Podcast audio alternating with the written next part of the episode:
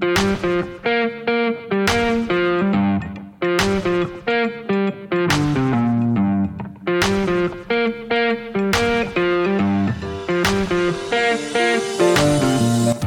and welcome to Let's Pod This. We are a little over a week away from Election Day, and already more than 200,000 Oklahomans have voted by mail. Listeners, as a reminder, the deadline to request your absentee ballot is October 27th. And if you intend to mail yours in, you need to do so as soon as possible. The election board must receive it before the election because they count it that day. And uh, if you have any questions on how to do this, go to our YouTube channel. We've got a video about it. Um, if you just look up "Let's Fix This OK on the YouTubes, please subscribe. Um, once we hit 100 subscribers, we can change it to be like YouTube.com/slash Let's Fix This, which would be really rad. So we're about halfway there. Uh, if you are planning to or prefer to vote in person, early voting will be next Thursday, Friday, Saturday at your county election board depending on what county you're in, just contact them for all the pertinent exact details for that process. I'm also excited to announce that for election night here at Let's Fix This, we're going to be doing a couple of things differently this year. We're going to have a live blog on our website beginning at 6 p.m. and running probably until Scott and I pass out, um, whatever hour of the morning that is. Um, uh, Bailey will be there as well and we'll have some other special guests um, participating in that just to kind of give their perspective. Uh, we tested it last night and we're super jazzed. If you're a live blog fan or you just like to read your news rather than watch it, you can still watch whatever's happening on TV and you can laugh along with us as we uh, break down, discuss, and uh, probably editorialize somewhat um, what's happening specifically with Oklahoma politics. Uh, during that so that starts at six and goes until whenever. And then from seven to eight ish, we're also going to do a special live episode of Let's Pod This, um, a live stream video episode, which I think means there's a chance that you could watch us live blog, right? There's, there's a chance it would be typing at the same time uh, that we are doing video, but we're going to do a special video segment with some special guests um, during that. So more details on that next week because uh, we want to make you wait till you are right down before the wire there. Okay. Um, without further ado, let's get into this week. We're going to take a break from election politics, more or less, and talk about what's been happening in the background in Oklahoma County. We've alluded to this, I guess, in the last two episodes, um, but I spent several hours today making a timeline of what's happened uh, regarding to CARES dollars and uh, ICE, the immigration, and a bunch of other shenanigans, I guess is a good word for it. Bailey's nodding. Um, and so joining us in this conversation is Oklahoma County Commissioner District 1, Carrie Blumert. Hello, Carrie. Thanks for being here. Hello. Thank you for having me. Also, as always, Bailey Perkins. Hello, Andy. Hey, everybody. Hello. And Scott Melson. What's up, dude? What's up? All right. How's everybody today? Good? Great. Grand. Terrific. I just want to point out one thing. You said 200,000 people have voted already, yeah. right? In Oklahoma. I assume that's a record breaking yeah. number of some kind. Um, that is, as of this moment, roughly uh, 23,490 fewer people than have died from the coronavirus in the United States. Uh, it is still here and ongoing and actively getting worse. So as you are going about doing whatever you are doing in preparation for Halloween and you know election day and the holidays, please, please, please be careful and protect yourself and your family. That's all. And then we can talk. Now we can talk about the county. Halloween coming up. Masks are fashionable, so now it's a great time to do it. Um, all right, so I let's. Um, I'm going to start by giving some definitions because I think for anyone who's not intimately familiar with the county government, um, it gets confusing in a hurry. and I say that as some of you spend most of the day write it down. Commissioner Blumert, you have um, understand this even more so. So, from my vantage point, I think there's three boards that need to be defined, and and it's important. I think listeners know who serves on each of these boards, right? So there's the board of county commissioners, which is the three county commissioners. Yes. So that's Commissioner Blumert, Commissioner Maughan, and Commissioner Kevin Calvey. uh, each county in Oklahoma has three county commissioners, right? So yes, 77 times three. So just a quick pause there. An interesting deal, right? If you have a board with only a public board with only three people, that means two people is a majority. And so there's all these like weird stories about how county commissioners aren't allowed to ride in the elevator together because if there's two of them in the elevator, they could collude and make a decision without the third person there. And to mix a quorum. Yeah. So Yes. that's another interesting yes. component of county government is that all it takes is two people to be present for decisions to be made. It takes two things, all right. Um, so like scary. right. So you can't go to lunch with just Commissioner Calvey because Correct. I cannot. I cannot. I cannot go to lunch with them. I cannot send them an email regarding county business. I cannot send them a text message regarding county business. And I cannot pick up the phone and discuss county business. The only time I can discuss county business with my two colleagues is if we are in an open meeting. Oh my gosh, I didn't And the think same about thing His head just exploded. and the Yeah. same thing applies to even our county election boards because they operate the same way because they have um, a chair, a vice chair, and a secretary. So it's, Right. that's an interesting Oh, I didn't know component to that. county governance. So, like, what what if one or the other, just by happenstance, like let's just say, let's say, uh, let's say Andy and Bailey and I all lived in different districts in Oklahoma County, and we all ran for county commissioner, and we all won. Like the three of us, like talk and text like all the time. How do like you're just? I mean, because you're just you just have to like never talk about business, and then you have to have a way to prove that if you were together, you weren't talking about business or Sort of. So Commissioner Calvey and Commissioner Maughan are friends outside of work. I don't think they spend a lot of time together, but just given it's Republican politics, they they know each other. Uh, I, just like I go to events and I see Senator Kirt at events. I'm friends with Senator Kirt. I text with Senator Kirt. I think they have the same type of relationship where they see each other out in the community. But you are correct. If the three of you were to get elected to county the county commission you could not have this podcast i'm sorry to say and you certainly could not text or have any communication outside of an open meeting regarding county business now that is how our district attorney has interpreted the law other counties in oklahoma the county commission the way that their district attorney has interpreted it is that county commissioners can discuss county business outside of meetings but they cannot come to an, a decision or an agreement. So if Wink, our wink. next right, if our next district attorney has a different interpretation of the Open Meetings Act, that might change here in Oklahoma County. But for right now, it's pretty strict. That is just to quote Andy. That is bananas. It is bananas. I B-A-N-A-N-A-S. Andy's opinion on this. NAS. It and I know that Commissioner Calvey and I disagree on a lot of things, and I won't get into that, but I tell people this all the time, and a lot of people don't believe me. If Commissioner Calvey and I were allowed to have private discussions outside of meetings, I really think that he and I could work better together, and I think that we could come to an to some agreements and some compromises on things. He's still going to do what he wants to do, and I'm still going to do what I want to do uh, for the sake of our values and what we believe in. But I really think it would be a healthier environment if, and say with Commissioner Maughan, if we were allowed to discuss things outside of meetings.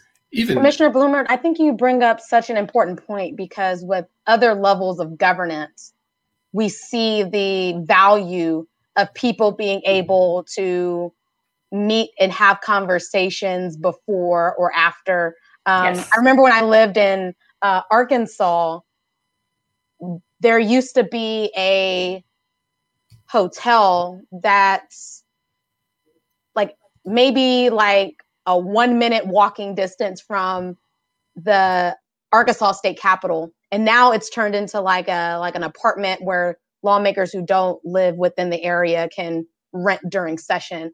But they used to say that like that's the area where people would go to have conversations with lawmakers and lawmakers would go there to talk with each other.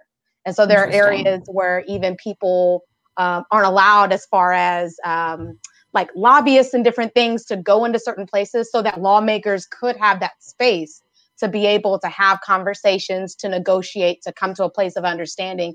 And so it's very, very unique, but also troublesome that that barrier is in place for Oklahoma County yeah. where you can't have conversations with your colleagues to help get understanding, to think things through, especially before you vote on decisions. Yeah. That it's like Joe Dorman's house, right? That's where everyone comes to stay, or they used to at least here in the metro. That's where I first met uh, Leader Echols was um, at, at Dorman called me and said, Hey, uh, someone's having a meeting with you. Can you come over here for a beer? And I showed up and I was like, Oh, hello, Leader Echols." Um, how funny.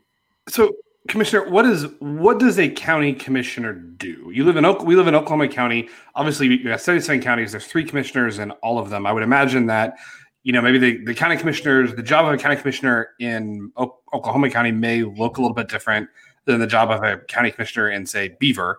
Um, but like here here in the metro, like what does being a county commissioner? What does that involve? What do you do? So if you think of a city, a larger city like Oklahoma City, they have a city manager. So Craig Freeman is the city manager, and the mayor is kind of the figurehead of the city. The mayor does get to push projects and, and policy and kind of lead the narrative. Um, but the city manager is who signs the contracts, oversees staff, know, hires and fires staff, um, oversees the budget. So the way I would describe what a county commissioner does is you combine those two jobs. Uh, you are the face of the county. You go out into the community and cut ribbons and break ground. And I met with students this morning out in Jones who are applying to West Point and the Air Force Academy and got to go meet them. And then the other part of the job is signing contracts and approving budgets and managing staff and managing programs. So you are running the business of county government, but you're also out in the community being the face of county government. And what I like about this job is that there's a lot of freedom to focus on what you care about. Um, obviously, I ran for this position because I care about justice reform and mental health. And I have a lot of latitude to be involved with Remerge and promote our drug court and mental health court program and work with staff inside the jail whereas Commissioner Maughan might focus on something else and Commissioner Calvey might focus on something else. But we all have the same responsibilities of signing contracts um, and keeping the business of county government going. Did that answer the question? No, 100 100%. And like you all you are present different. Sorry, I had to take myself off mute. I'm oh. um so you all have different districts, right? Yes. Um, you represent yes. different parts of the county. So, like, let's say there's something that's a priority for you. Is that something that you can, like, I guess, can you can you make decisions for your district, or are all decisions county wide and have to be agreed on by a vote of the three commissioners? That's a very good question. I will try to give you some examples. So, anytime we are spending county dollars, Typically, that is a vote of the Board of Commissioners. Now, in my district, it's very important to me that we partner with our public schools and use our road and bridge crews to do work on public school property, which is legal, it's in state statute. Um, and, and a lot of our schools, it is much less expensive for them to contract with the county crews than to hire a private contractor. So, for instance, Jones Public Schools is building a new early childhood center, and they wanted District 1 county crews to come in and do most of the dirt work and the asphalt work and a lot of the, the pre work before the building is actually built. And that's in my district. And I made that choice to have that initial conversation with the superintendent, but that contract for us to do that work went before the full board. And the three of us are typically very respectful of what we want to do in our own districts. And we've, since I've been here, we've always been very supportive of like that vote to to do the Jones the Jones project three three zero vote. It, there's really no issues when it comes to our own districts. Same with Commissioner Calvey. He does quite a bit of work up in Deer Creek. Um, Deer Creek is actually unincorporated. It is not its own town. Um, so we do all of the roads and bridges in Deer Creek. And so anything on the agenda for that, typically Brian and I, um, you know, don't make a squabble. We we want to be supportive of that. So every year we have a, a county budget, and each district, um, District One, Two, and Three, we each build our own budget and get it approved um, by the, the other the three of us. And so if I want to spend within my budget, uh, that doesn't really have to go before the board, but any sort of contract where Oklahoma County would be entering to, into a contract for services, that has to go before the board. So, Interesting. Commissioner, can you go into the distinctions between the county commission entity and then the county board? So some of the differences Yes. between Yes. the decisions you make as county commissioners and then what it means for things to go before the entire county board. So, would you like me to describe the the Board of County Commissioners versus the Budget Board? Sure. Okay. And yeah, and if you could tell us who's on the budget board, that would be helpful Okay. well. So, every county has these positions, no matter how big or small your county is. There are eight county elected positions. Uh, three of those positions are the county commissioners. They are the only three that are elected from a district. All the other county elected positions are countywide. So you have your three commissioners, you have your county sheriff, your county assessor, uh, who assesses the value of your property, the county treasurer, the court clerk, and the county clerk. Don't confuse those two. Um, so those five, those five last positions I named are elected Especially countywide. because we're going to be voting on them. So yes. So in November, county residents will be voting on county sheriff, county clerk, court clerk, and then if you live in District 2, you're voting for commissioner. Now, district attorney, the district attorney is a county-wide elected seat, but the district attorney is serving a state function um, because they're part of the state court system. And so they are not, the, the district attorney does not serve on the county budget board. Uh, In- but the in different district attorney, districts. Sorry, I was saying different. Some districts are are bigger than one county, but here in Oklahoma Correct. County, it's Correct. just our county, right? Correct. Um, I'm trying to think of, there's several counties where one DA represents multiple counties. Right. So those eight positions I listed are who serves on the county budget board. Now, not every county has a county budget board. Every county has those eight elected seats, but not every county has a budget board. The commissioners have the freedom, this is in state statute, the commissioner, the county commissioners have the freedom to vote to create a budget board. And it just puts in another level of bureaucracy, but it's another level of eyes on the budget, approving contracts, approving spending. And it's just another way to have your elected officials overseeing your, your budget. So our budget board typically meets once a month. During COVID, we have met almost every week. Um, sometimes we'll meet twice a week. It just depends on what claims we need to process and what contracts we need to look at. Especially with CARES money, we've had to meet once a week. Um, so the budget board really makes recommendations to the commissioners because the commissioners are the final stop. They are the ones that make the final approval on budgeting, contracts, policies. Uh, so the budget board really makes everything has to go. If it's going to be an item that goes before the budget board, it's probably also going to go before the commissioners. Um, there's really only one department that reports up to the budget board, and it's the purchasing department. Where the commissioners, there's I think 10 departments that report up to the commissioners. Hmm. So this makes helps make sense because if you go through the Oklahoma County website with all the meeting notices and agendas, right? Like there's all the county meetings on there, and it'll frequently be, and we will talk about this here in just a little bit, uh, a vote on one day by the budget board to do something, and then that decision or recommendation goes to the commissioners to vote on Yes. another day. And um, as we get into talking about the jail trust, then like it trickles on down to the jail trust, like some like things with care, CARES dollars, right? It's been like bing, bang, boom. Yeah. Um, and so you have multiple votes on essentially the same issue before it right. actually happens. But the only vote that's would- binding, the only vote that's binding is the county commissioner vote, right? Like everything else is just recommendations.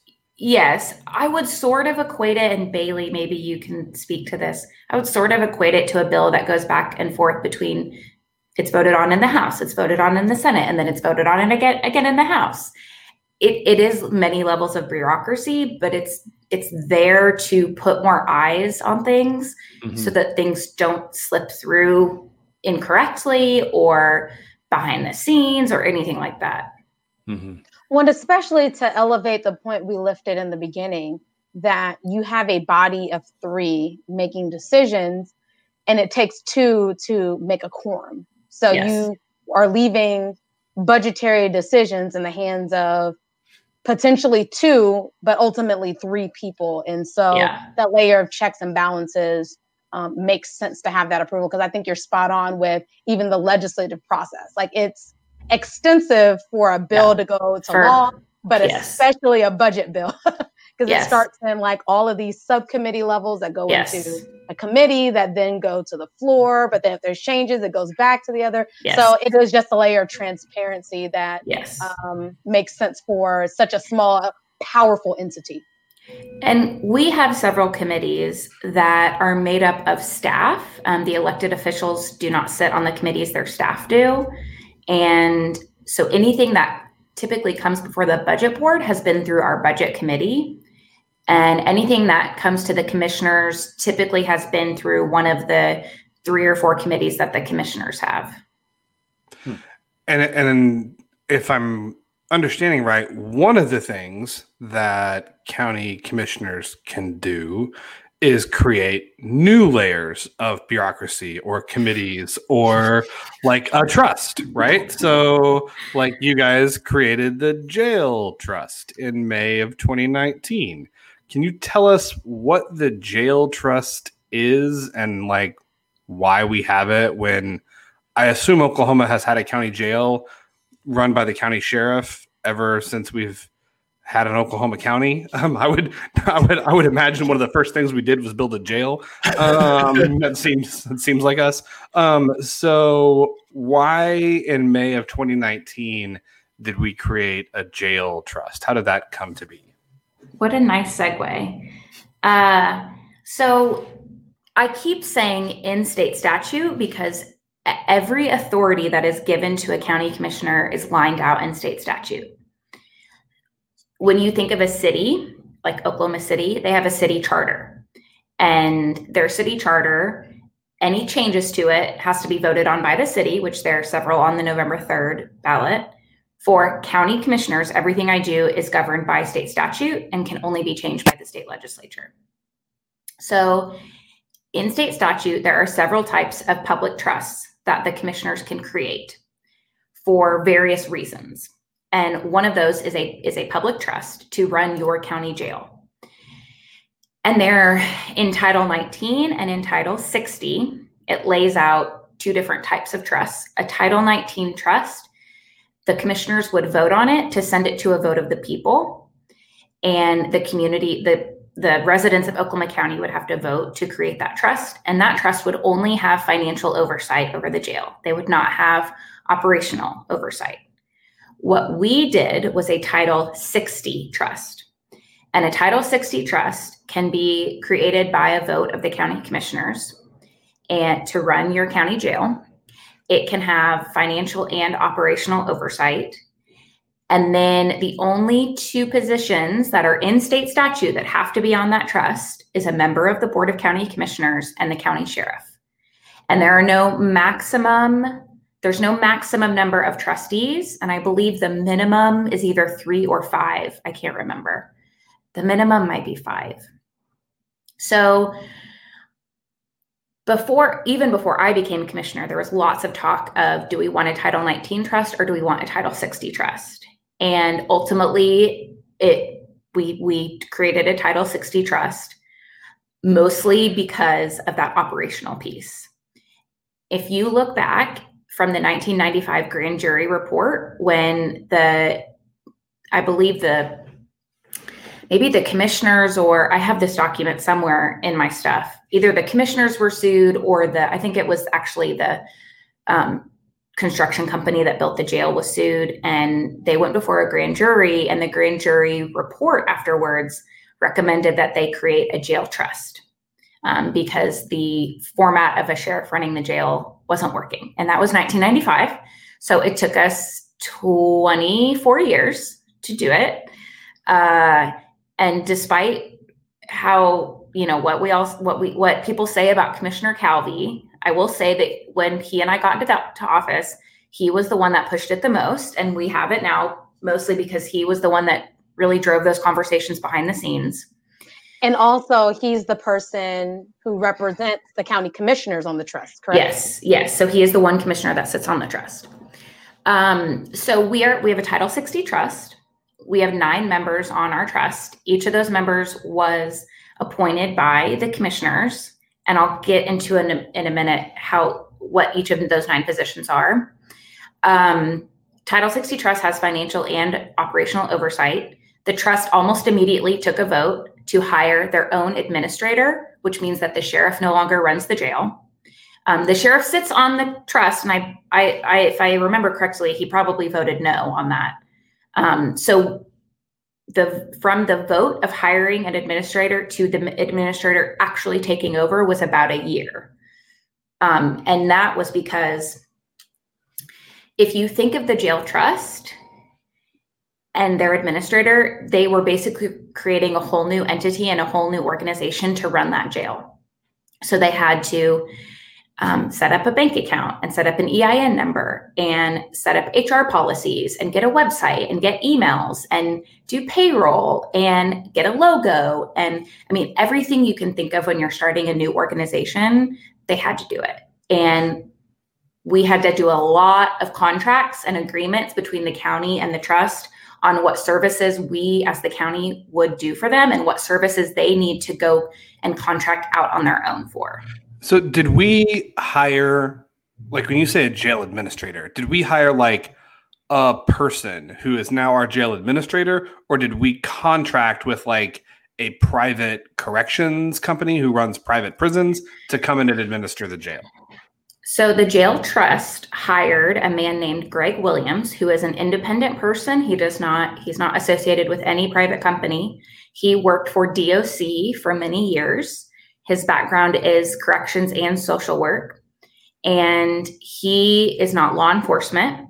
He is he has a background in running a detention facility and running a, a really a prison. Um, so what I appreciate about Greg is number one, he has an experience in social work. And number two, he does not approach the job from the lens of law enforcement. Mm. He approaches the job of from the lens of this is a government run facility that needs to be a humane facility with a focus on customer service and spending tax dollars wisely and helping people get the resources they need while they're here. Um, so, is it accurate to say then, just to kind of so 1995, there's a grand jury report that basically says y'all are not running your jail very well, and we recommend that there's a jail trust to like run it better. Yes. For for 25 years, we did not do that. And then in March of 2019, we said, hey, so, you know, back, you know, in the day, in the 90s, when, you know, NSYNC was the rage, we uh we decided like there's there was a recommendation to do a jail trust. We should do that now because we've continued to have problems at the jail. We created a Title 60 trust. The board appointed commissioners, and then the sheriff resigned, and you hired Mr. Williams to come in and yes. run the jail. Yes. And, and I appreciate that you said NSYNC because I was not a Backstreet Boys fan. I am an NSYNC girl. So I, I hear you, that. me too. I, and I think this is a good time for. Oh, go ahead. Andy. Well, I was, I was going to say just some other points on that timeline. Um, so, because we're gonna we're gonna kind of walk through the last year ish, right? Um, so May of 2019 is when the trust was created. Um, they hired the administrator in November. Um, and the trust officially assumed management of the jail July 1st of this year of, of 2020. Yes. So it was Yes. it was a little bit more than a year from when the trust was created to when they actually took over the jail. Yes. Uh, And so, as you said, a lot had to happen in that year, right? Like there's a lot of stuff. You can't just walk in and be like, okay, let's just keep going. Um, Right. Had We to- had to. Oh man, I'm now. It's all coming back to me now, especially regarding the employees. mhm. The employees in the jail were working for the sheriff's office.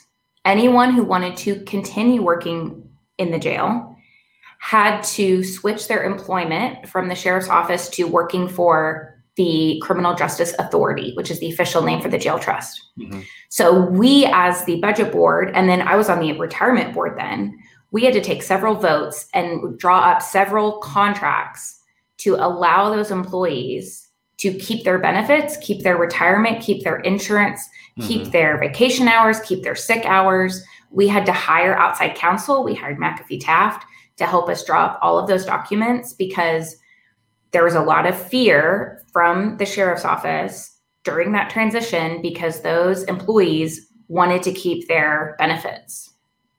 Yeah, yeah, that's a that's just an enormous undertaking. Yeah. Anyone who's changed jobs, as we all have, like it's a headache for yourself to change jobs. Imagine doing that for the entire jail Right. for people who were Staff. it was not up to them, right? Like it was they you were like, this is happening. If you want to keep working here, you gotta reapply. Right. Okay, so, So, this, Andy, this is why like it took a year, though. yeah. I'd like to put a point within that timeline um, to also add in March of 2020 is when a pandemic started. so Yes. that's another important Yes. pinpoint in the timeline of the creation of the jail trust and an Yeah. added level of complication of what county government had to deal with at the time. Yeah. Hello, Yes. COVID. Yeah. So on on the trust, um, the well, Carrie, you were Commissioner Blumert. You were going to talk about how the jail trust members got there, right? Okay. I'll Yes. you do. So we have nine trustees. Uh, one is Commissioner Calvey. And the way he got on there is that the three commissioners voted on who would be our representative. I did nominate myself and I did not get a vote. uh, Wait, you didn't vote for yourself? I didn't get a second, so that no vote could take place. It, it takes the two Oh, others to make that vote happen. yeah. yeah. Oh, dadgum Robert's rules. if only I could second my own motion, you know. So it's Commissioner Calvey, uh, the sheriff, which the sheriff, once he lost his reelection, because you know it's this awkward time where he's not going to take office again in January, but he has to finish out his term. He publicly announced that he was resigning, which technically he can't really do that. He that was just him saying, "I'm going to always send my representative." So Oh. his representative is his general counsel, Danny Honeycutt. And so Danny is there on behalf of the sheriff's office and votes on behalf of the sheriff's office, but the sheriff can't legally resign from the jail trust. You're like, no, I don't want to do this. Because he Right. still is the elected sheriff until Correct. the Yeah. new sheriff takes Correct. over. So Yes. Yes. So we have Commissioner Calvey, the sheriff, and then each of the three commissioners got their own sort of personal appointee. And again, in an effort to be respectful of each other's choices, all three of us voted unanimously for each of our appointees. So my appointee is Francie Ekwerekwu, who is a public defender with TEAM. She's also a professor at UCO. Uh, Commissioner Calvey's appointee is Todd Lamb, former Lieutenant Governor Todd Lamb.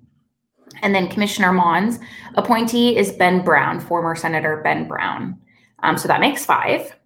And then we had four, again, there, there's really no limit in state statute. So we could have had a lot more than nine, but we felt nine was, I actually cannot think back to why we chose nine. Um, a lot has happened since then. For some reason, we chose nine. It works well for Um, the Supreme Court. Yes, thank you for that reference. Um, so the final four, it sort of evolved that the um, Criminal Justice Advisory Council, which is a community council of all different stakeholders in the justice system who meet once a month, it's chaired by Clay Bennett, the owner of the Thunder. they sort of put together their own list of four people and presented that list to the commissioners as a recommendation that they felt like these four people should be trustees. So we took their recommendations and we actually voted on those four as a block. We did not vote on them individually. And there really was no, um, there's nothing in state statute that says how you are to choose those other people. That's just sort of what happened and, and how we chose those four. Um, so the four people are Tricia Everest, who's former assistant attorney general and currently the board chair at Palomar. Sue Ann Arnall with the Arnall Family Foundation and founder of the Diversion Hub. Jim Couch, former city manager for Oklahoma City, and MT Berry, former police chief for Oklahoma City. So that makes your nine members. And then they hired their own general counsel, they hired their own jail administrator. And then since then, the jail administrator has hired some of his own team inside the jail. So that okay. gets us that gets us up to July 1 when the trust officially assumed management yes. of the jail when the new team is in place trust is taking yes. over right and so then it was like yeah andy go for it well so i was gonna say we're gonna um, kind of for the next like 20 minutes talk about two timelines that kind of run concurrently. It's two issues, right? So one is the CARES Act dollars, which are the COVID 19 federal relief dollars that went to the county, and then the county has to decide what to do with them. Um, and then we'll also talk about ICE, which is the Immigration and Customs Enforcement, um, and their relationship with the jail. And and as as we were talking before we started recording, these are these are separate timelines, but because it's the same entities, it all gets intermingled, right? And so when it feels like, for most of us at home, that there's something happening with the county government like every other day, it's because there is, right? And you said like you guys meet all the time, and and it's and it seems like both of these have been like big issues, and it's just bam, bam, bam, bam, bam, bam happening. So um, maybe not that many bams, but a, a higher than average proportion of BAMs, I think. Yes. To weeks. And I want to lift before Commissioner Blumert gets started is um, how instrumental she was in keeping people informed about what was going on, but also fighting for adequate uses of CARES Act dollars. And so there may be frustration about what's happening in the process, but I'm grateful to have somebody on our podcast today who can walk through the different steps that have happened um, and who was an integral part of pushing for accountability in this process and pushing for uh, different usage of our dollars. So, want to thank you before we get into the discussion because it's yeah. going to get complicated. I will thank second you. that. Yes, all in favor. So, Aye. Let's let's maybe if this why don't why don't I just go I'm gonna go through real quick and kind of say like what has happened from the like 50,000 okay. foot view and then maybe commissioner you can like provide some like the the context and fill in the the gaps for us. Is so like we're playing okay stop here? Were you just going to read things and we're going to say okay stop? Yeah. Yeah let's do that. So uh, okay stop tm um so august the 13th the budget board, not the jail trust, not the board of county commissioners, but the budget board votes five to three to move $36 million of CARES Act funds to the jail trust. At the time, there was some questioning, um, specifically by County Treasurer Butch Freeman, whether this was actually legal to move that money, but the vote happened and they did it anyway, right? So then like and I will point out, can I point out yeah, something? Absolutely. Whatever you want. The week okay, before stop. that. Okay, stop. the week before that, that item actually appeared on a county commissioner's agenda and I my eyeballs almost fell out of my head. And I said, This hasn't been through budget board. This hasn't been to the DA. I cannot believe this is even on the agenda. This is crazy. And so Calvey, Commissioner Calvey was the one who put it on there. And he said, okay, I'm amenable to putting it on the budget board's agenda. Um, so it did make it on an agenda the week before, but I, it was so preposterous to me that I requested it go through the right process, thinking that it would just totally die in budget board. Okay. So well, that happens. before we go into that, can you talk about um, the role that you learned about the DA in Yes. deciding how those dollars could be spent? Because the way that the dollars are spent in other counties like Tulsa County is completely different than how Oklahoma Yes. County spending its dollars. So before we get into that part of the timeline, we need to talk about that pre part and how Oklahoma County making the decision to only spend those dollars on county specific items came to be. Correct. Correct. I just combined the word right and correct, and I said correct. Correct. Okay. uh, Oklahoma County received $47 million in CARES money in February of 2020. And when cities and counties applied for CARES dollars, you did not apply for a certain amount. You essentially said how many people your body of government served. And then the Treasury decided how much money you should get. I don't know what their formula was. So $47 million was a lot of money. That is one third of our annual budget here at the county. Our annual budget this year was $112 million. That's a third, yeah.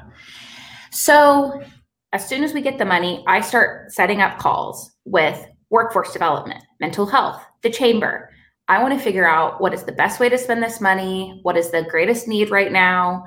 Um, we in Oklahoma County might have a, a few expenses to, sp- to spend this money on to keep county government running, but the majority of the money I felt should be spent on small businesses, nonprofits, people who are losing their jobs, um, people who are needing mental health treatment. To stop So- evictions. Correct. So we start having these meetings, and our committee, our budget evaluation team, BET is what we call them, who makes recommendations to the budget board, started having meetings about the money. And my office put together a list of seven categories of where we thought the money should be spent. And we presented these seven categories, and they really didn't take off that much. No one seemed that excited about them. So I'm trying to think of how we got this DA's opinion. I believe I submitted a question to the DA's office regarding if we could give money to the city county health department. And the DA's office came back and said, no, you cannot, because that funding the OCCHD is not a current part of your budget. The OCCHD gets funding from property taxes, but it's not as if the money comes through the commissioners and we allocate it to them. It's just uh, it's just a millage rate that they get from your property taxes just like schools and and Metro Tech and uh, francis tuttle. So the da said you cannot use cares money to fund things that are not current programs in in county government so that was frustrating because that meant that we couldn't do a small business program we couldn't do a nonprofit support program because those were not programs already in existence with oklahoma county but what we were told was that you have several public trusts that you, the county, are the sole beneficiary. It is legal for you to give to take CARES money and give it to your public trusts. So then we switched gears and we starting at looking at what our public trusts could do. And the first one we identified was our home finance authority. And we were able to get $1.5 million of our CARES money to our home finance authority to do rental assistance and utility assistance for residents who don't live in Oklahoma City, but live in the county. So that is how this conversation of the jail trust came into play. I was always supportive of giving the jail trust some of our CARES money. I think I would have been supportive of up to $10 million because the jail was experiencing an outbreak of COVID and they needed resources to respond and to keep their staff safe and to keep detainees safe. And Commissioner, I wanted to add on one other important factor is that you have until December 31st to spend these funds, correct? Yes, thank you for pointing that out. The money was given uh, early April and December, actually, December 30th is the deadline, which is odd because there's one more day in December. So every city and county and state in the entire United States that received CARES dollars, as of today, the deadline is still December 30th. Is And- that to spend them or to have a plan to spend them? to spend them. So that it's got to be out the door, and if it's not, you Yes. gotta give it back. Yes. So whatever is unspent has to be returned to the treasury. And we have tried to get the date extended. Lots of counties have tried to get the date extended. I was on a call this morning where we were discussing get the, getting the date extended. I don't know how that would work or if there's any appetite for that. If they could just extend it to March 1st, that would help us out a lot, but we'll see. So the now we are back up to the the March meeting, um, Scott, that you mentioned, because we were now at a point where we had kind of figured out ways that we could spend this money to help people, and it was through a lot of our public trusts, and our jail trust happens to be a public trust, and the the trusts we have four, we have five trusts let's see, Public Buildings Authority, OIA, Home Finance, Jail, um, Finance. We might have five trusts. I would have to. I know this, but it's Friday at four o'clock. Hey, Um, you, yes. you you listed four more than I knew existed. So Okay. So those trusts, when we give money to the when we give CARES money to those trusts, what the trust, whatever trust it is, what they spend CARES money on, you still have to follow CARES guidelines. And the trust also has to stay within their own indenture. So the Home Finance Authority has the ability to do rental assistance and utility assistance. I couldn't give $1.5 million to the jail trust and ask them to do utility assistance and rental assistance because that is not, they don't have that authority. it's not their deal. Right. So we still, everyone still has to abide by CARES dollars restrictions. And then once it goes into an account of a trust, it now has to abide by the rules of that trust.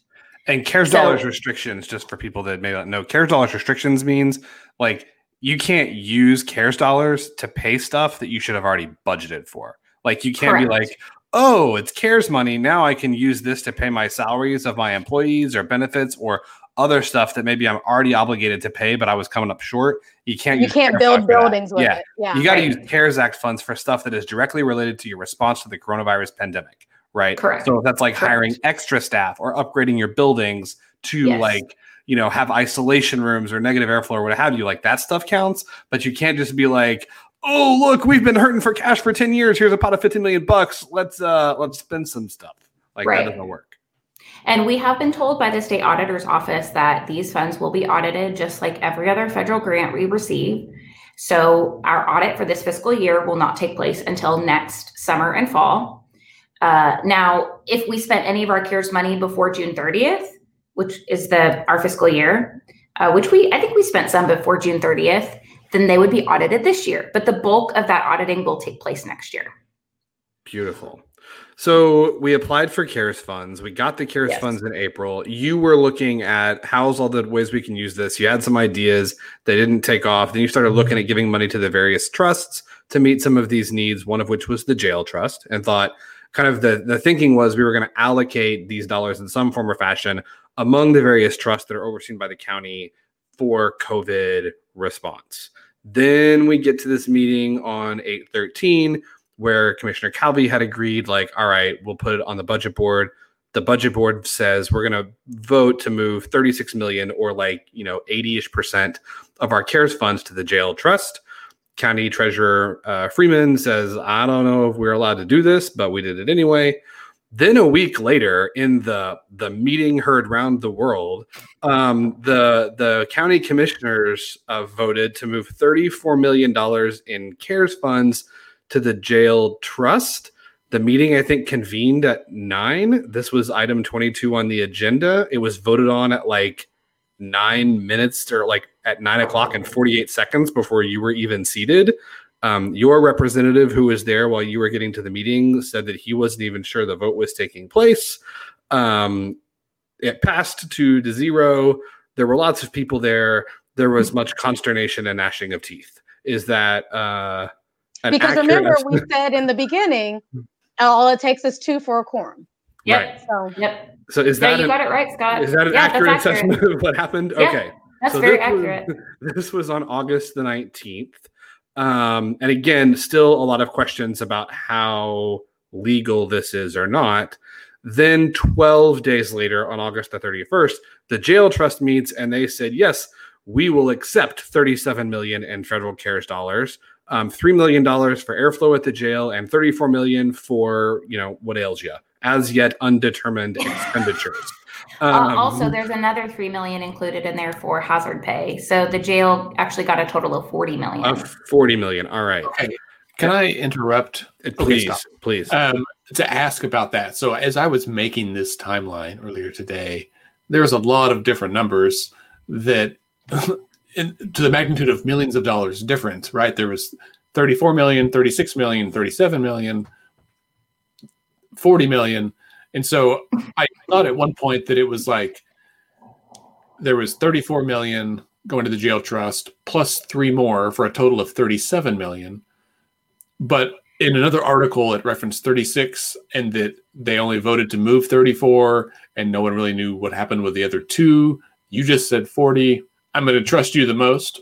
Okay. What the hell? That's my question. Let me explain. and it is it is so understandable that you are confused because things were changed at the last minute and it, it, it was so confusing. So here is what was actually voted on. There were three different votes that the board, budget board took and that the commissioners took for to send money to the jail trust. Number one, $3 million for hazard pay. Number two, $3 million for HVAC, heat and air, all that kind of stuff. And then the third item on the agenda, originally the agenda item said $36 million. And at the last minute, based on convert, this is what I have heard that Commissioner Calvey had conversations with other members of the budget board. Because in budget board, we voted on 36. But once it got to the commission, it became 34 because supposedly the day before, Commissioner Calvey talked to several several members of the budget board, and they decided that if we sent 36, that would leave almost no money for Oklahoma County to spend it on things that we might need internally. So at the last minute, Calvey made the motion that it would be 34 million, and so that we would leave behind about 2 million.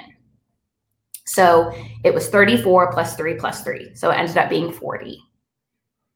Okay. But there was never a there was never a vote on on 40, on 40 million dollars. It was three separate three votes. Separate. Okay. And the the final big chunk of that it was 36 and then at the last minute Commissioner Calvey verbally motioned for it to be 34. So. Okay. So that's, so that's how you get to a total of 40, but Correct. three, three, three, and 34. Okay. So yes. then roughly a month later, almost on the 21st of September, there is another meeting of the jail trust. And this jail, this meeting, the um, I mean, a lot is happening at all of the jail trust meetings. but but at this meeting of the jail trust, there was a vote um, uh, four to two. And this was a vote that essentially four to two to one. Four to two to one. Um, not to honor ICE detainers. Now, real quick, essentially, and and if I get this wrong, Commissioner, um, uh, okay, stop me and correct it. But okay. the, the the super brief way of thinking about this is that okay, somebody gets arrested, they're at the Oklahoma County Jail they would otherwise be eligible for release. However, Immigrations and Customs Enforcement, also known as ICE, has said, hey, we have an interest in this person for possible immigration violations. We want you to hold on to them, even though they should be released for the reason that you arrested them. So, like, that is I got a perfect explanation. I got arrested for allegedly stealing a candy bar. I got booked. I spent something, you know, 24 hours at county jail. I made bail, but ICE has said, nope, that Melson, he looks like he is, you know, doing something he's not supposed to be here. Hold on to him for two days until we can check it out. Right. Yes. There are jails and municipalities all over the country who say, no, like, we're not going to do that. There are actually legal opinions that state that that's not a legal thing to do. Um, and at this particular meeting on September 21st, the jail trust voted saying four to two to one, we are not going to honor those detainers. We are not going to cooperate with ICE in this particular way. It However, was the, it was the detainers and having two ICE agents officing in the jail. Okay. Okay. So when you're booked in at our jail right now, you come face to face with an ICE officer, and he or she or they look up your information and and figure out if if you are of interest to them. And so the vote was also to remove those agents from the jail and no longer cooperate with them them in that way. Okay. However, and this is like a huge however, this is like a semicolon, however, comma, uh, in your in your sixth grade English class. Um, um, what it turns out that in the rules that govern the jail trust, you can't have a vote of four to two to one and like pass something. You got to have five.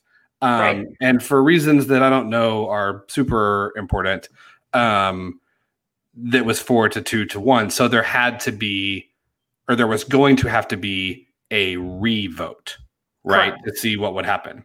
The other thing that happened at this particular meeting is that the trust passed a resolution saying that yeah, we're going to accept that 34 million um, from the uh, we're going to accept that for 34 million from the county commissioners, um, but we don't have a plan to spend it. We have a lot of things we need to spend it on, but we're not sure which ones, and we're not sure which ones are legal. And um, but we're going to take the money for now and figure out how we'll spend it later, hopefully before December 30th. Is that Right. right? That's correct. Excellent. So that's that's that's September 21st. Then on September the 30th, there's an emergency meeting. Why was the meeting an emergency meeting? This was It was not a regularly scheduled meeting. oh, okay. Yeah, yeah. The word emergency it can be interchanged with the word special. Okay. Um, you can have a special Yeah. meeting and an emergency meeting, and they mean the same thing. okay. It's just a meeting that was not previously scheduled with the Secretary of State, and it's to discuss and vote on business that needs to be voted on immediately. Interesting. Okay. So there's an emergency meeting.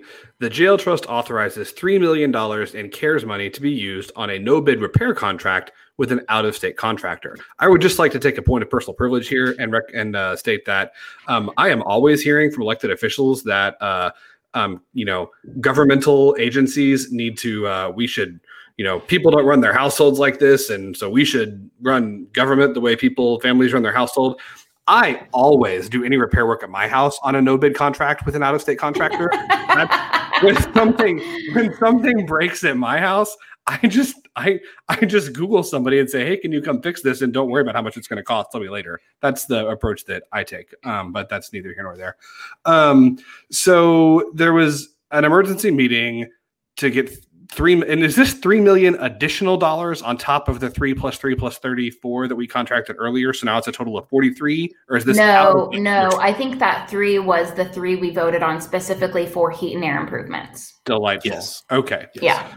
So this is on september And and to answer your question about the bidding process, I am not completely clear on what types of purchasing procedures and bidding procedures a public trust has to follow. That would be a question for the trust general counsel. The the Public Buildings Authority Trust that I sit on, that the three commissioners sit on, we follow every regular county purchasing procedure that the county commissioners have to follow. So there's concern for me. I'm not going to say that they're not following purchasing procedures because I don't know legally what their purchasing procedures are. That would be a question again for their general counsel. interesting all right so but the it could other- lead to I'm gonna ask my cousin who Yeah, does Yeah. this and, and is charging the most expensive thing. So like right. that that makes sense. his specialty is fixing hvac systems in jails that's what he does Yeah. it's his whole, it's his whole Yeah. job um so the other thing they did on september 30th was they canceled the regularly scheduled trust meeting that was supposed to be held on october Correct. the 5th Correct. and moved those to October the 19th. And this is And that was a little frustrating because Francie had requested to put the ice item back on for the fifth, and the chair canceled the meeting. Um, so that was a little frustrating. so then this is when it gets um this is when it gets like real sticky, I feel like. Um Spicy. there we go. So so then on October 5th, like a few days later, the Board of Oklahoma County Commissioners, you guys met, and in a two to one vote, said, "Oh yes, the jail is in fact going to cooperate with ICE detainers. Now, this I am not the sharpest, you know, I'm not the sharpest pencil in the box, but this is confusing to me because it seems like not not 30 minutes ago we established that you guys turned operation of the jail over to the jail trust. So how is it that you all can tell the jail what they do and don't have to do because you don't run it because the jail trust runs. Right. Right. Right. That, that's why I voted no, because I did not believe we had the authority to pass that policy. Okay. And so, yeah, so you voted no. Commissioners Calvey and Maughan said, no, this is no problem uh, because Commissioner Calvey says that the lease agreement with the trust for operation of the jail states that they shall follow county policy. And so he is arguing we are setting county policy, but that's interesting because there's no other county entity to which this policy would apply. Correct. Right? Correct. And I will also add that there are some um, emails that have been released through an open records um, request since then that I didn't find until later when I was making this deal um, from Commissioner Calvey to um, so, um, Chairperson Everest and some others. I forget. Yeah, like saying like, "Hey, you know, we should take out some of this language in these contracts because we don't need all of that." Um, and it it, it paved the way for this kind of thing to be like, okay, well, we, we want them to follow follow our policy, so we're going to make the policy and the contract that I, you know, that we wrote earlier said they got to follow our policy, and so here we are. And it like, it's to me as a layperson, it is one of those things where it's like I can get from A to B, I can get from B to C, but when I look from A to C, I'm like, what the heck? Yeah, yeah. So this is okay. So this is on October the fifth. You guys have this meeting where it's like, what what just happened again? So we're we're now telling the jail trust what they have to do to operate the jail because it's county policy now, apparently. And then, yeah, Scott, we got to get to my favorite part about. Yeah, yeah. So then, do you want to take it from here, Bailey? You want? Oh no, no, you you're doing a great job because I just I'm excited to hear how you're going to describe somebody suing themselves yeah. and the entity that they're well, in. So. yeah. So so then the next day, this is October October the sixth. So the next day, um, and remember, we've so now we're at this point where there's CARES money that's been sent to the jail trust, and it's not clear that that's something that can happen. Now there's this ICE vote that didn't really count, so ICE is still at the jail, and so the two lingering issues are like, what about the CARES funding, and what are we going to do with ICE at the jail, and really, who has the authority to be like making these decisions, right? Uh, like at all.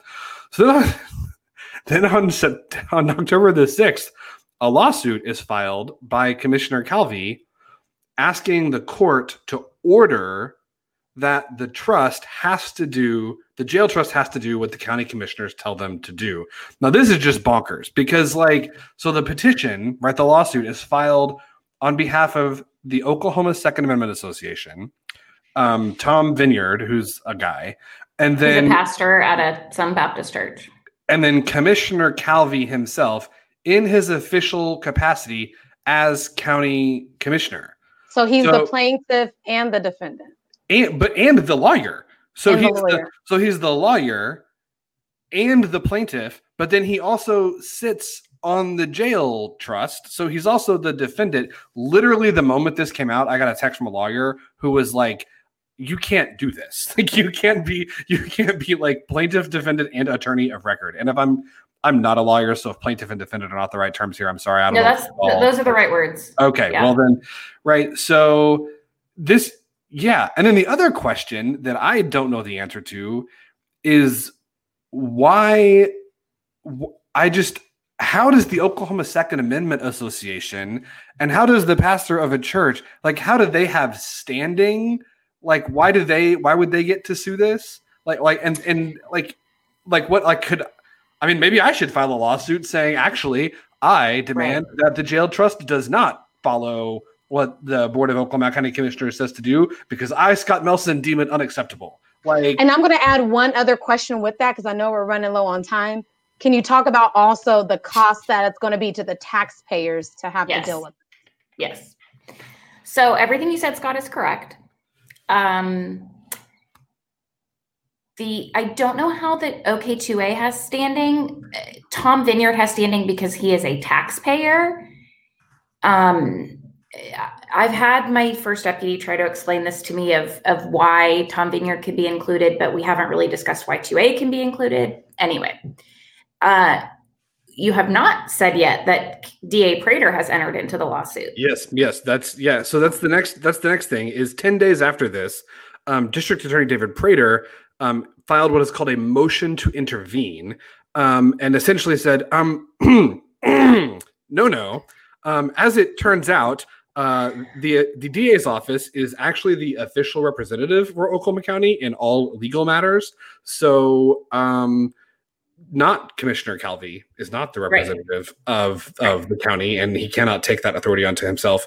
So he um, also says that the Board of County Commissioners does not have any authority over the trust, at least not in this way, um, and says that the lease agreement says that while the county does in fact own the jail, the trust is responsible for its management, and has essentially asked he has asked the judge to allow his office to intervene in the suit, and then I would expect that if he is allowed to intervene, the next the next uh, item would be a motion to dismiss, is my assumption. Um, um, but that's I, my assumption as well. But we don't know what the I don't know what the court's going to do back to Bailey's comment about um, using taxpayer money. So the jail trust, because they are now involved in a lawsuit against them, they are having to hire outside counsel because their current general counsel specializes in public trusts. He is a trust attorney. He is not a litigator. So they are having to spend your tax dollars defending themselves in a lawsuit from one of their own members who happens to also be a county commissioner. So that's an issue. Now, I want the trust to be able to defend themselves. I don't dispute that, but it's frustrating that they're having to and having to spend tax dollars on that. Sounds like efficient government to me. Oh yes. um, the back to DA Prater representing the Board of County Commissioners. So uh, we currently this year and almost every other fiscal year we as the board have a, a contract with the district attorney's office. We pay the district attorney a sum amount for them to represent us for the whole year in our official capacity. And because the three commissioners are the body politic of Oklahoma County, we are sued quite a bit. Um, anytime there is any sort of legal issues with the county, we're the ones named. So we have to have an attorney. And so Prater is right, uh, Commissioner Prater, DA Prater is right that no one can represent a commissioner in his or her official capacity unless outside of the DA unless the board takes a vote that we need to hire outside counsel for a specific purpose and the DA's office has to conflict out. So we have two cases right now where we as the board have taken a vote to hire outside counsel because the DA's office had to conflict out. That we never took a vote in this instance for this lawsuit that Commissioner Calvey filed. We never took a vote to allow him to represent himself. None of that ever happened. So I agree with everything that DA Prater said in his motion to intervene. So theoretically, you could have a meeting where Commissioners Calvey and Maughan vote two to one to allow Commissioner Calvey to represent the three of you in this lawsuit. Oh, I've like, never thought about that. I hope oh, not. I was going to oh, ask. God, I, I hope not. There and would... to take us full circle, the moments this is why I mentioned why it's so powerful, but also scary that you have very important decisions made by a body of three, yes. and that they make a quorum when two of them get together to yes. do business. So Yes. And Scott, I don't know if so. The only time since I've been commissioner, the only time we have hired outside counsel is when the DA's office had to conflict out. I don't know if that has to be the case in order for us to take that vote for outside counsel, or if we can just disregard the DA's office when we want. I don't think we can. I don't know that answer. Well, if they try to do that, since apparently taxpayers have standing, I'll sue you guys and say he can't do okay. it. Okay. Okay. I mean, from what I read, it sounds like this just hasn't been litigated before. And so some of this is a little uncharted, unprecedented, some might say, in a year like this. Well, yeah. and in, in past uh, episodes, we talk about how we have different layers of governance and state and local governments are the laboratories for democracy. So everything we just described and discussed is a great example of how our county government is a laboratory for democracy. Oh, and we we ain't even done yet because there's one more meeting, and that was uh, on October the 19th, where the jail Yes. trust voted four to two again to remove ICE from the jail. But as we uh, Four as we to learned- two to two. There were And- two abstentions the next Yeah. time. as we learned earlier, four to two to one, four to two to two, that don't cut it. You got to have five. So, so here we are. We've covered a year and a half of activity and resolved absolutely nothing. But hopes, hopefully, um, you have a better understanding now of where we are. I also want to say um, before we kind of finish up here, um, Andy did an absolutely outstanding job. Um, researching all of this and with our show notes um, um, if you had I'm if, if you if you had asked me to just like kind of say the overview of what happened, I would have been like, well, there's a bunch of votes and there was yelling and ice and millions of dollars and it all sounds like a bunch of malarkey. So Well, I, I will say thank you, Scott, and I will.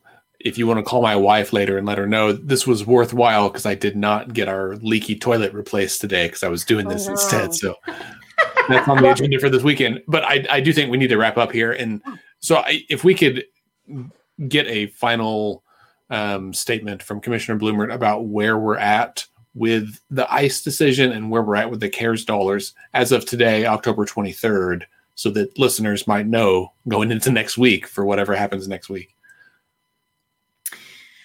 Regarding ICE, we will wait and see what the courts decide. We will wait and see how the jail trust defends themselves. They had a special meeting today to hire outside counsel. So we should see in the next two weeks, we should see a lot happening with that. Regarding CARES, I have been told that on the November 2nd, the November 2nd jail trust meeting, which is not this coming Monday, but next Monday, they are planning to have a discussion about how much money they will not spend. And my hope is that we can bring that back to Oklahoma County and hopefully by December 30th, spend it on things that will help the community. Uh, my main priority right now is small business loans for small businesses in Oklahoma County that are not in Oklahoma City. So Bethany, Warr Acres, Midwest City, Del City, Edmond, Jones, all of those towns. Um, so that is my priority if we are able to get some of that money back. Because Oklahoma City got some CARES dollars that they've been able Correct. to leverage for those small businesses within their. That makes a lot of sense. So, so the day before the election, they're going to have that list of what they're going to spend money on or not spend money Yes. on. They'll say we're going to spend this much, we're not going to spend the rest, and then hopefully a, dis- a discussion about sending back to the county so the county can disperse it quickly. Right. And I, that is what I have been told by a member of the trust that that is planning to happen on November 2nd. A lot could change between now and then, but I anticipate that that is what will happen on November 2nd. And to our listeners, I hope that you were able to see how spicy and exciting county government can be. So it's important that you're following all levels of governance because important decisions are being made all the time. And I encourage you to follow uh, elected leaders like Commissioner Carrie Blumert because she's constantly sharing updates and things on social media and on her uh, public communications channels to stay up to date with this ongoing saga. Because as you mentioned, we may be talking about it here today on October 23rd, but something could change between now and November 2nd. So Yes. follow Yeah. those channels. Definitely follow Commissioner Blumert on Twitter. Definitely also many of these meetings, not all of them, but many of them I think you can watch online. They'll be streamed. Um, there's opportunities for public comment um, Yes. at, at some of the meetings where you can call in. Another thing you can do, there's a great uh, a great account um, at OKC underscore span. Uh, that is Marty Peercy here in town. He live tweets the proceedings at uh, uh, city and county uh, officials, uh, city and county meetings, and it's um, a, a great account to follow if there's a meeting that you you want to know what's going on, but um, you can't watch because you're at work or because your internet or you just like Twitter. Um, so yeah, uh, you can follow you can follow Marty at OK at at OKC underscore SPAN. Um, where he live tweets all the meetings. That's a great resource, also. Yes. Terrific. All right. Well, thank you, Commissioner Blumert, for being here with Thank us. Thank you for having us. me. Yes, always great to have you on the show. Last time, I think we did it at Okanor, and it was a live show, and it was much louder than this. Yeah, that was election. That was my primary, Primary. election night. yeah. Yeah, Fun Yeah. times. That was a that was a fun night. it was. It was. Scott, Scott One Bailey, thanks for being here. Of course, thank you. Would never miss it. You guys be safe out there. Please wear a mask. Please. Uh, listeners, thank you for being here as well. Don't forget to rate and subscribe to Let's Pod This on Apple Podcasts, Spotify, or wherever you consume your podcasts, because that helps other people discover us and hopefully become better informed about local issues like this. Uh, you can follow us on Twitter and Instagram at Let's Fix This OK. Scott is at SC Melson. Bailey is at Bailey M. Perkins. And I, Andy, am at Andy OKC. Commissioner Blumert, what's your Twitter handle? Oh dear. You can Hang on. edit this out. Hold on. We never edit anything. Oh, my Twitter handle is just at Carrie Blumert. Ah, there you go. At Carrie Blumert for Commissioner Blumert. Um, don't forget to sign up for our newsletter. Um, check out our blog. The live blog post will be going live here soon so that you can bookmark it if you'd like to follow along um, with our election night live blog and live stream. Let's Pod This is a production of Let's Fix This. Uh, it's produced by Scott Bailey and me, and it's a member of the Mostly Harmless Media Network here in Oklahoma City. And our theme music is called Rhino Funk by artist So Down. Thank you, everyone, and have a good week.